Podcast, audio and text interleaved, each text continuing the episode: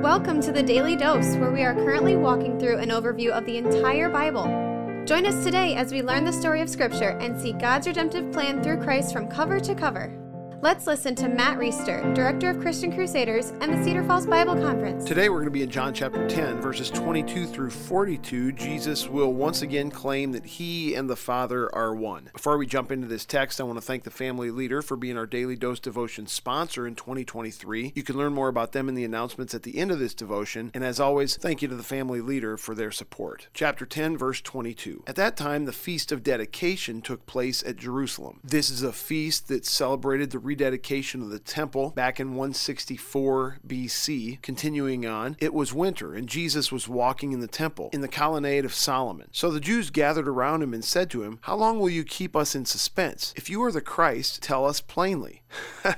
He's been pretty plain so far, guys. Verse 25 Jesus answered them, I told you, and you do not believe. The works that I do in my Father's name bear witness about me, but you do not believe because you are not part of my flock. My sheep hear my voice, and I know them, and they follow me. I give them eternal life, and they will never perish, and no one will snatch them out of my hand. My Father, who has given them to me, is greater than all, and no one is able to snatch them out of the Father's hand. I and the Father are one. So not only does Jesus claim to be God again, but he teaches us something important about salvation and about belonging to the family of God. That is, that once somebody belongs to the family of God by faith in Jesus Christ, once they're part of his flock, A, they'll never perish. Of course, we're referring to spiritual perishing. They'll be in heaven forever. And B, they can't be snatched out of his hand. In other words, you can't become part of God's flock, part of Jesus' flock by faith in Christ, and then unbecome part of God's flock. There's a theological doctrine surrounding this that is somewhat debated called the perseverance of the saints. And while I know there are some good Christians who are on the other side of that debate, I don't know how you can draw a conclusion any differently than what I just articulated based on what this text says. The notion behind perseverance of the saints is that once somebody is saved, they're always saved. And if it turns out that there's somebody who does not have faith in Christ, who supposedly previously had faith in Christ, rather than thinking they went from having true faith to losing their faith, it might be that they never had true faith to begin with, or it might be that instead of their losing their faith in the present, they're simply in a downturn in their faith, and their faith will eventually return before they die. It actually wasn't my intent to get into all that, but if you want to study it more, go ahead and do that on your own. And I trust that if you do study it, God will use it to grow your faith in Him as well as your dependence and belief in His Word. Verse 31 The Jews picked up stones again to stone him. Of course, that's because he said again that he and the Father are one. Jesus said to them, I have shown you many good works from the Father. For which of them are you going to stone me? He's referring to different miracles that he's done. The Jews answered him, It is not for a good work that we are going to stone you, but for blasphemy, because you, being a man, make yourself God. Jesus answered them, Is it not written in your law, I said you are gods? And just briefly, it's important to know that Jesus is referring to Psalm 82 6 here, which would be considered part of the Old Testament law and prophets. In this text, human judges are referred to as gods, that is, little g gods, sons of the Most High, because of the role that he's given them to judge. So Jesus is using that text, which they would believe, to argue this Is it not written in your law, I said you are gods? If he called them gods, that is, little g gods, to whom the word of God came, in other words, these judges had the word of God come to them, and they were kind of like gods, who got to carry out the judgment of God. So if God called these judges gods, to whom the word of God came, and scripture cannot be broken, do you say of him whom the Father consecrated and sent into the world? He's referring to himself. You are blaspheming because I said I am the Son of God? In other words, if the scriptures call these judges little g gods, then you should be fine with me calling myself God because I'm not merely a judge in the Old Testament to whom the word of God came, but I'm the one that the Father consecrated and sent into the world. You're going to tell me I'm blaspheming because I say I'm the Son of God? If I'm not doing the works of my Father, then don't believe me. Again, Jesus is appealing to the miracles and the ministry that he's done. But if I do them, even though you do not believe me, believe the works, that you may know and understand that the Father is in me and I am in the Father. Again, they sought to arrest him, but he escaped from their hands. And by the way, we've seen this many times in the Gospels now the Jewish people trying to lay hands on Jesus, trying to arrest Jesus, trying to kill Jesus, but he slips away or he escapes from their hands. And I always wonder what that looked like. Was this some kind of supernatural escape where he just kind of poofed out of the way? Or was he able to just kind of briskly walk between people and get away? That's going to be a question when I get to heaven if we have a chance to kind of have him fill in some of the blanks for us. And I'm going to be curious about what was this escaping from their hands all about that you did over and over and over in the Gospels. Verse 40 Jesus went away again across the Jordan to the place where John had been baptizing at first, and there he remained. And many came to him, and they said, John did no sign, but everything that John said about this man Jesus was true. And many believed in him there. I mentioned this in a previous devotion, and not an idea that's original with me, but with a writer named Josh McDowell who wrote a book called More Than a Carpenter. He said that Jesus is either a liar, a lunatic, or the Lord. He either claimed to be one with the Father and knew that he wasn't, therefore he was a liar, or he claimed to be one with the Father because he thought he was, even though he really wasn't, which would make him a lunatic, or he claimed to be one with the Father because he was one with the Father. He was the Lord. It's got to be one of the three. Jesus can't just merely be a good teacher or a moral leader. He's a liar, he's a lunatic, or he's the Lord. And the preponderance of Scripture, coupled with the most reliable secular history, coupled with just plain common sense, disqualifies the two former options and leaves us with only the third option that he's the Lord. I hope you serve him as such and have made it your life's purpose to help others do the same. Thanks for tuning in. Have a great day. This is The Daily Dose, a podcast of Christian Crusaders Radio and Internet Ministry. Please subscribe on Apple, Google, or Spotify podcasts or download the free Christian Crusaders app and share with a friend. Also, prayerfully consider supporting our ministry at ChristianCrusaders.org, where you can find our weekly 30 minute radio broadcast airing on stations around the world since 1936 and where you can listen to our Conversations podcast featuring inspiring interviews with interesting Christians. Special thanks to our 2022 Daily Dose sponsor, The Family Leader. God designed three social institutions the family, the church, and government. At The Family Leader, they are bringing all three together, honoring God and blessing our neighbors. Learn how and join them at thefamilyleader.com. We also want to highlight another special ministry partner, the Cedar Falls Bible Conference. Check out conference videos and schedule of events online at cedarfallsbibleconference.com and mark your calendars for Saturday, July 29th through Saturday, August 5th, 2023 for the 102nd annual Cedar Falls Bible Conference. Thank you for listening and may God richly bless you.